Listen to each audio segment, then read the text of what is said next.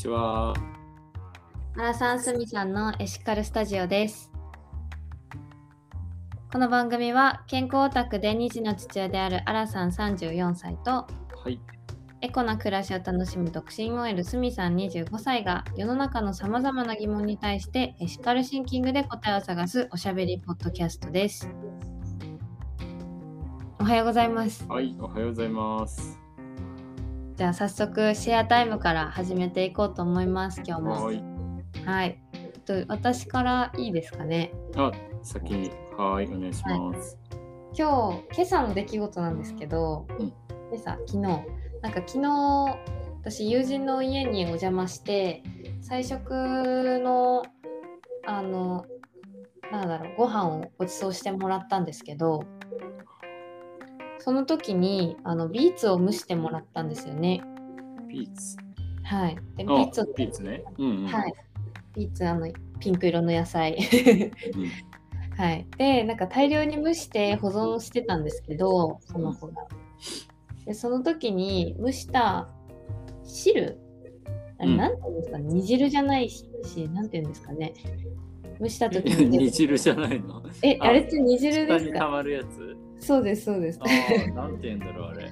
なんかあの蒸した時にうんビーツから出てきた水分がなんか下に溜まってめっちゃ真っ赤になっててうん。ほんと血血液みたいな 赤になってて。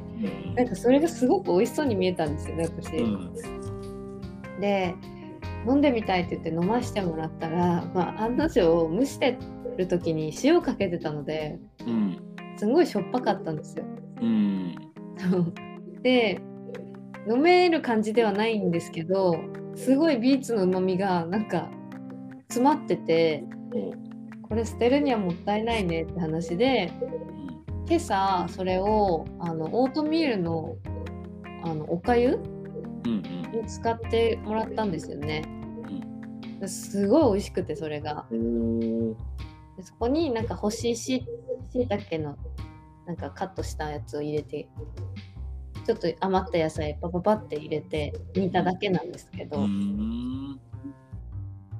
ほんと見るとそのビーツの汁と、うんえこんなになんか無駄のない なんか活用法があったんだなと思って結構確かにね。ルンルンでした朝は。えー、はいオートミールが、いや、しいたけと合うってのも意外。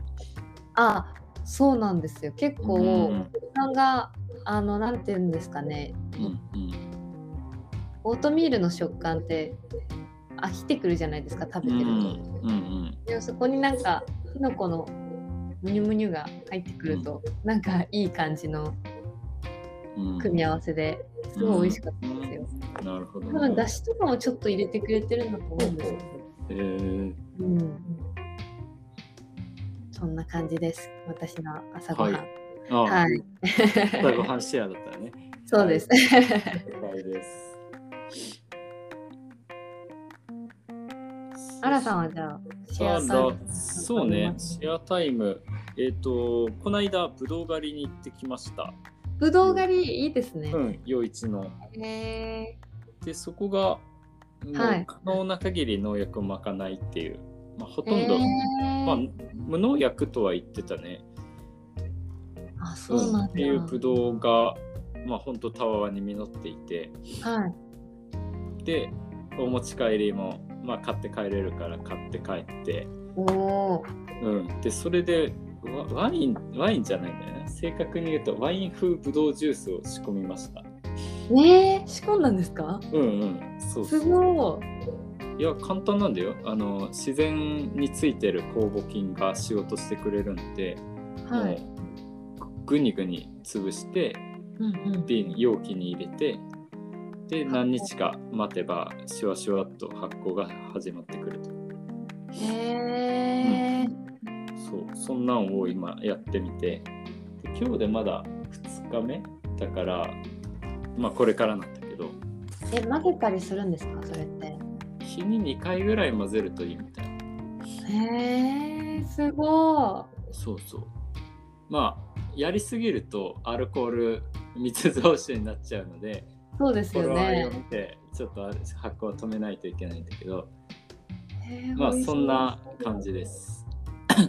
美味しそうん、美味しいと思うしね。それで白ワインジュースっぽくもし仕上げれるし、赤ワインっぽくもできるし、ロゼもできるし、う。ん。まあ非常にいいよね、楽しみとしては。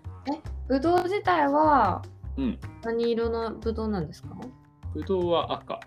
赤な。へーうん。まあでも皮赤を入れる入れないとかでそ色は。変わってくるから。へえ。え、で、どっちも作ってるんですか？白も。いや、今は赤だけ。うーん。えーそんな発想なかったな。なんかぶどう買ってきたらそのまま食べちゃう。いや、そう。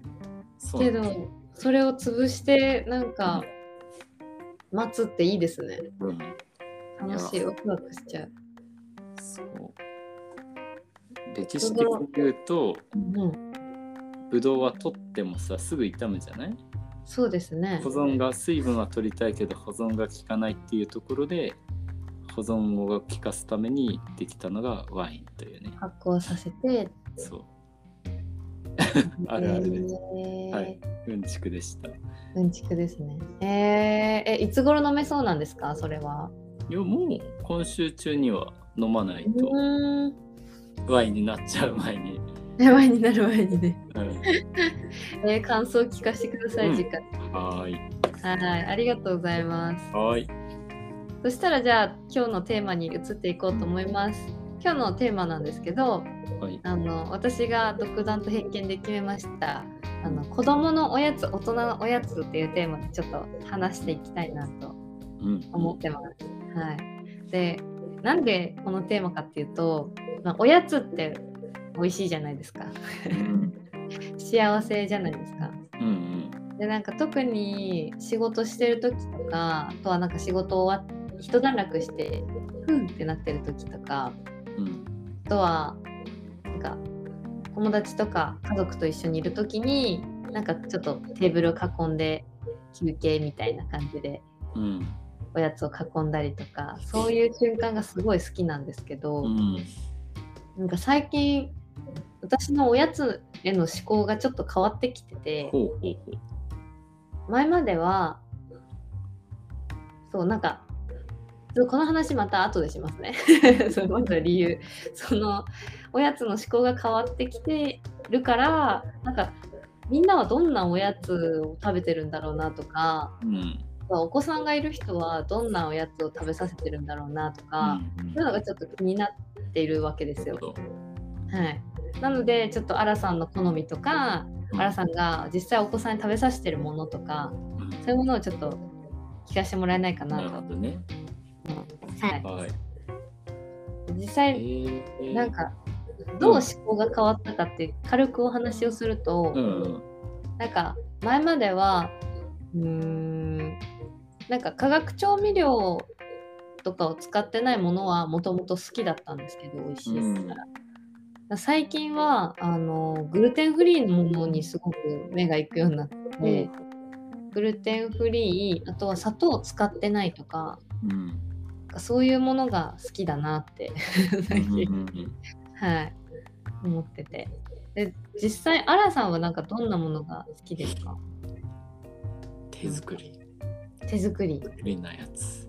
えー、それはなんか誰が作った奥さんが作ったとかじゃなくてそうそう。このえ目の前のこの人っていうのが、例えばあの、うちのうん隣の隣に蒸しパン屋があるんだけど、はいそういうとこもはこのおじさんが蒸した蒸しパンなんだなっていうのがわかる。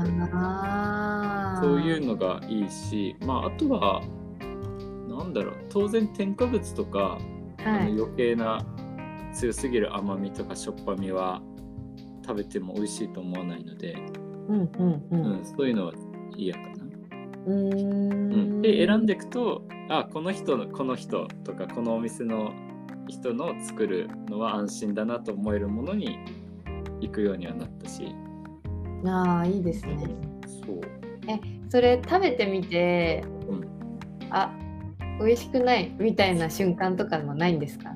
な美味しくないっていうかなんかん？みたいなあーいやそれはね新しく行く開拓するお店だったら、うんうんうん。まあ、パターンとして甘っていうあガリがあ。一番多いかなまあそうか。甘いもの好きですもんね、世間は。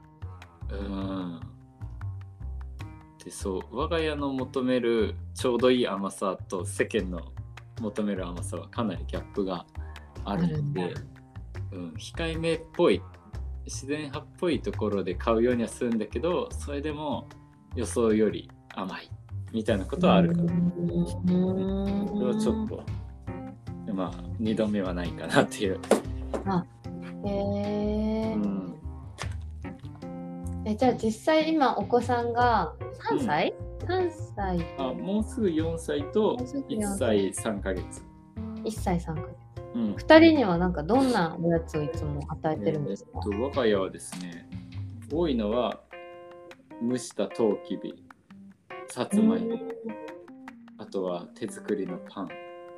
うん。が、うん最近の主流だね。えー、もうどっち2人とも同じようなおやつをあそうそう。2人とも同じものを食べる。えー、いいですね。でたまにその長男だけ優遇されていただき物とかちょっあと甘い甘めの甘みの入ったものとかも長男だけはもらえたりする、ーえー、なんかあれなんですね。素材の素材というか素材そのまま？野菜そのままおやつにしてる感じなんですね、そうそう。いや結局それが楽だし美味しいし安上がり。ああ安上がりって大事ですね。うん。うんと思うね。まあプラゴミも出ないし、うんうんうんうん。うんストレスがないかな。確かに。なんか子供のおやつ毎回よく見かけるのはなんかスーパーとかでよく見かけるのは、なんか白いせんべいみたいな。あのとかあとはなんだろう。そうですね。全部なんか小分けになってるイメージがありますね、ーうんうん。子供のおやつって。そう。そういうのはあるけどね。本当毎回毎回ゴミが出るってどうよと思ってしまって、うん、うちではあまり買ってません。うん確かにお野菜とかってすごい甘い蒸しただけですごく甘いから。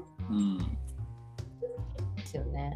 うん、十分十うん、なんか私もそのちょっとグルテンが気になるようになってそのグルテンが気になるというか小麦粉を食べた後の自分の体が重いというか分。うんちょっとこう消化にエネルギー使ってるなみたいなのを感じるようになってからうん。そのさつまいもとかを蒸して常に持ってれば最高だなって思ってて。でもなんか大人でそんな自分のおやつのためにさつまいも蒸して持ち歩いてる人っているのかなって思ったりあしてでもあれですよね Stasherで持ち歩くの結構いいですよあ、ね、全然そうそうストレスないよ。うん、うちはスチームオーブンで蒸してあ Stasherで持ち歩く。へえそう。えあれ湯煎とかもしてます？アラさんってスタッシャーのスタッシャーであしないね。あそんなしやっぱスチームオーブンの方が煎はしないね。あそっか、うん。スチームオーブンあればお湯を沸かさなくていいから。すぐですもんねそうそう。たらかしで上でいけるから。へえいいないいなうん。なるほど。うーん、え、でもそうやって手作りをしていくと、うんやっぱプラが出ないのが大きいですよね。そうだよねなんか。いや、お菓子の本当ゴミお菓子のゴミ。多いイメージがある。小分けもそうだし、大袋だったとしても、大抵プラに入ってるから、うーん。そうなの。えーでもなんか私の周りにその自然派育児をされてる方が多すぎて、うん。なんか通常のお母さん方通常って言ったらひどいですねなんかあの一般的なその、子供のおやつとして食べられてるものってなんかどんなものがあるのかとかあありますか？いや、それで言うと、世間一般ってやっぱり子供用って分かりやすいのは、あのキャラクターもんがついてるパッケージのものとかは、子供はい相手に作られてるから、まあせんせんべいしかりあのパンマン5つぐらいくっついてるさ縦に長いおやつ、スナック系とか昔食べてあとはあの、うん、グミ。あそれこそキャラクターのグミとか割と与える人は与えるしまあそれが世間一般で子供用っていう雰囲気は出てる。うん。なんかねるねるねるねとかもありますよね。うんうん。あれとか昔すごい食べてました。ああ。なんていうの？今チーク菓子っていうの？あそうですね。チーク菓子だ。チーク菓子、うん。あれもいい名前つけてますよね。うん。良さそうに聞こえるもんね。いやそうです。でも今自分が子供ができたのを想像したら、うん。ねるねるねるねはあげられないな。いや、そうだよね。なんかそっか。そうやって考えてるとやっぱおやつって自然派でうん。こうあげたいなって思ったらなんかちょっとお金がかかるのかなとかうん。なんかそのいい食材で手作りしてあげなきゃいけないとか、うんそういうイメージがある方もいるかもしれない。ちょっと開いこう軽く考えると実は自然派の方が楽だし安上がりっていう可能性が出てくるわけですね。ああ、それは思うよね。安上がりなのは間違いなくって。野菜を茹でるだけですもんね。そうそうそうそう。グミとかも1回食べたら終わっちゃうじゃない ?100 円のグミが。はいはいはでも、トウキビとかなら2回ぐらい食べれたりするわけで。い。確かに。だったらそんな値段変わんないし。うんうんう。うんん。って考えれば全然安い。余っちゃった野菜とか干し干したりとかもあいいですよね。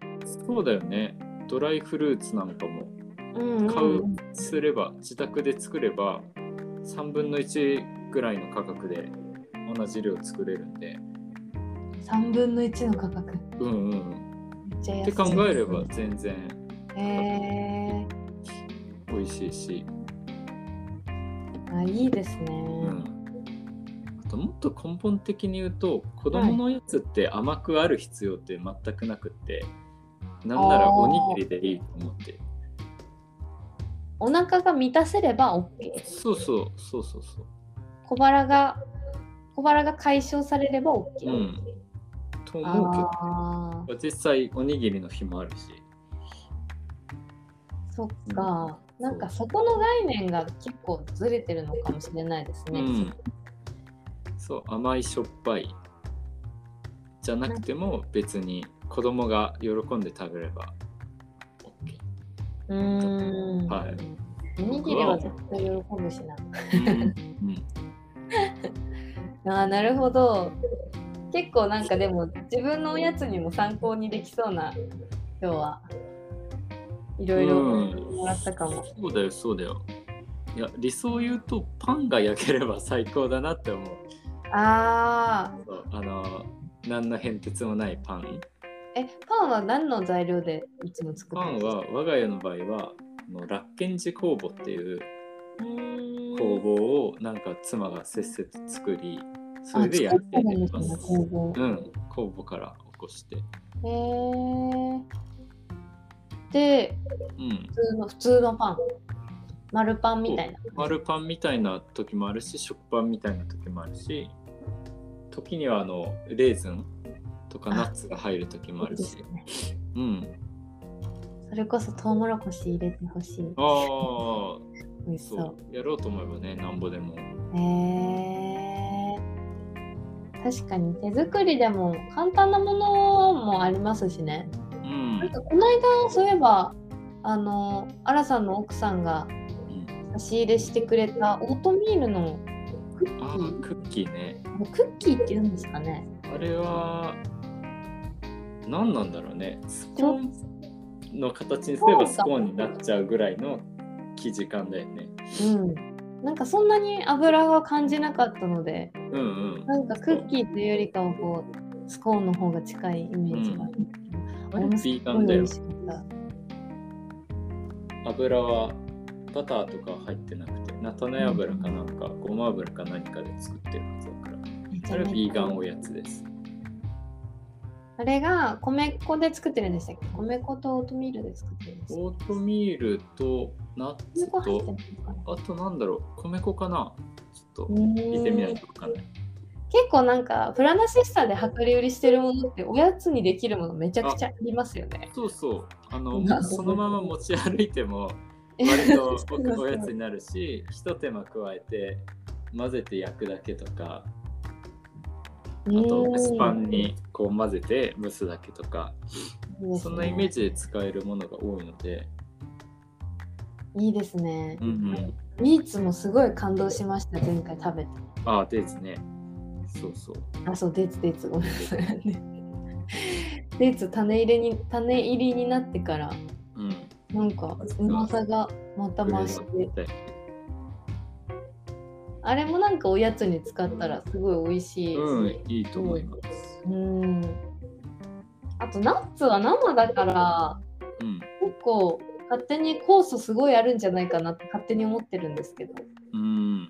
それもきっとそうですよね。ローストしてない分酵素が入っててね。なんかより消化にいいイメージがあります。うんそうということで、まあ、プラナシスタはおやつの宝庫ですよっていう なっちゃいましたね。なんか今あれ試作もしてますしねそろそろうん出うんせるのかな、もうすぐで商きま品さす。材料がもうもろもろちゃんと安心な材料が揃いましたので、楽しみだ。はい。あのアラサン仕様なんですよねきっと甘さが。甘さは、うん、それでもあの一般の人が食べてもちゃんと美味しいと感じられる甘さ、ちょっといい塩梅を狙って見つけやてっています。そう素晴らしい楽しみだ。いいですね。いやありがとうございます。今日なんかただの雑談みたいになっちゃってあれでしたけど、うん ありがとうございます。えっと、うんプラナシスタ毎週、えー火曜日から土曜日まで営業しています。11時から6時までです。えー住所は札幌市の中央区南1条西14丁目北海 TM ビルというビルの1階にありますのであの最近はドリンクも出して2階ではカフェスペースも作ってますのでぜひぜひごゆるりと楽しみに来てください。はい。はい。